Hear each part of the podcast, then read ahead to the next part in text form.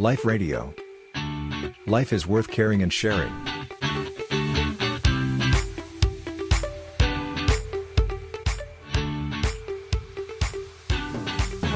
ันนี้ก็อยากจะเชิญชวนให้คุณฟังมาถอดบทเรียนหาข้อคิดที่ได้จากการแพร่ระบาดโควิด-19 ในครั้งนี้ค่ะอาจารย์เพราะว่าอย่างน้อยจะทำให้เรานั้นหลายคนก็ได้เรียนรู้ได้ฝึกฝนตัวเองหลายเรื่องนะคะอาจารย์แต่ว่ากว่าจะเรียนรู้บางทีก็เจ็บปวดแล้วก็มีความทุกข์มากเหมือนกันนะโยมเนาะอาตมาก็ได้ฟังเรื่องราวความทุกข์จากญาติโยมที่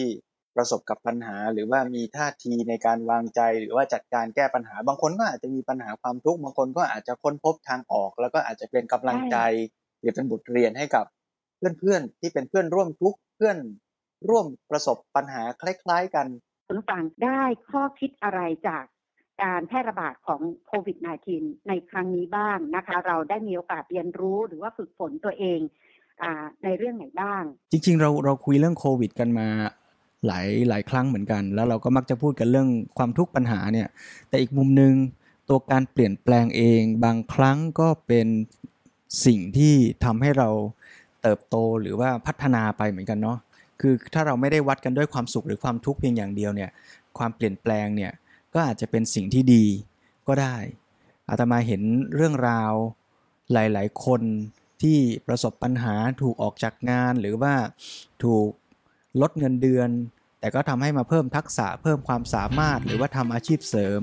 หรือค้นพบโอกาสดีๆของชีวิตก็มีเยอะแยะเลยนะ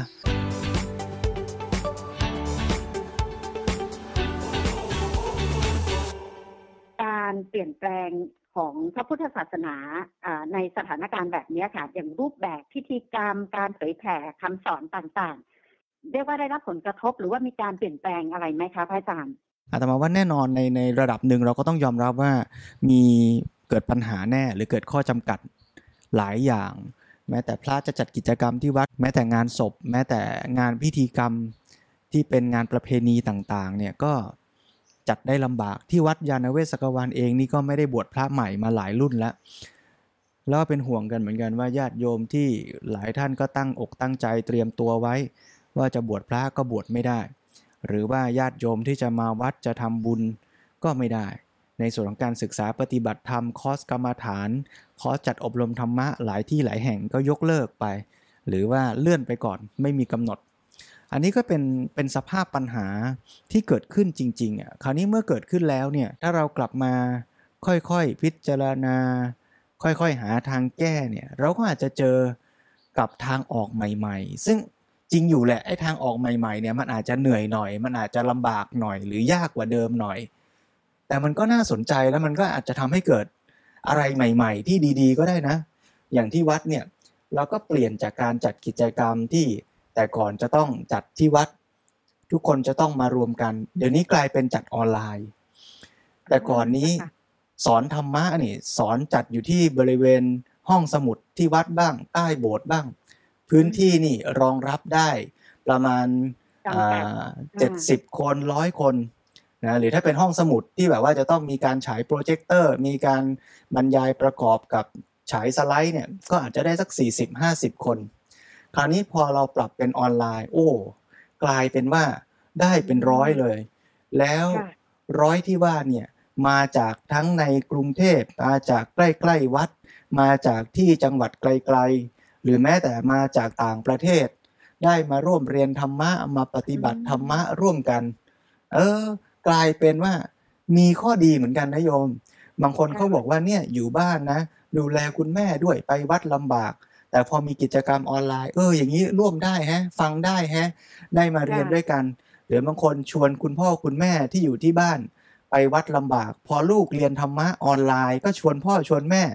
มาฟังด้วยกันอย่างนี้กลายเป็นได้ประโยชน์เหมือนกันนะโยมแต่ว่ากว่ามันจะมาถึงจุดเนี้ยเราก็ต้องเหนื่อยหน่อยเราต้องลำบากหน่อยจะทำออนไลน์ต้องทำยังไงจะต้องมีอุปกรณ์อะไรใช่ต้องมาเรียนรู้เนี่ยเดี๋ยวนี้นี่อาตมาก็เหมือนโยมเรียนอะไรล่ะการจัดรายการวิทยุใช่ไหมพระก็ต้องมาเรียนว่าแล้วเราจะต้องพูดยังไงล่ะเนี่ยแล้วเราจะต้องมีอุปกรณ์ยังไงจะต้องใช้โปรแกรมอะไรเนี่ย อ้าวก็ต้องการไลฟ์สดกันใช่ไหมคะพระอาจารย์เนี่ยแล้วต้องอาศัยโยมบางทีก็โยมที่มีประสบการณ์ทำงานในวงการอย่างนี้กันมาก่อนเนี่ยอ้าวมาสอนแนะนำพระหน่อยจะต้องทำยังไงพระก็ต้องมาเรียนเลยนะจัดเป็นเวิร์กช็อปกันอยู่หลายครั้งเหมือนกันแล้วก็ให้โยมมาช่วยแนะนำหน่อยจะใช้ซูมทำยังไงแนะนำหน่อยจะใช้เครื่องมืออัดเสียงทำยังไงหรือแม้แต่การตัดต่อเสียงนะเดี๋ยวนี้เขามีพอดแคสต์มี YouTube อะไรใช่ไหมเนี่ยเราก็มาเรียนรู้ซึ่งอาตมาก็นึกเลยว่าเหมือนโยมแหละโยมบางคนก็คงจะแบบเนี้ยบางคนทำงานอาชีพที่เราคุ้นเคยมา10 ปี20 ปีแต่สุดท้ายอ้าวกลายเป็นต้องเปลี่ยนมาทำอาชีพใหม่ต้องมาขายออนไลน์ต้องมาใช้เครื่องไม้เครื่องมือใหม่ๆใช่ไหมโยมอันเนี้ยเราก็คงต้องเปิดใจว่าเราก็ต้องเรียนรู้นะแล้วค่อยๆปรับตัวคิดหาหนทาง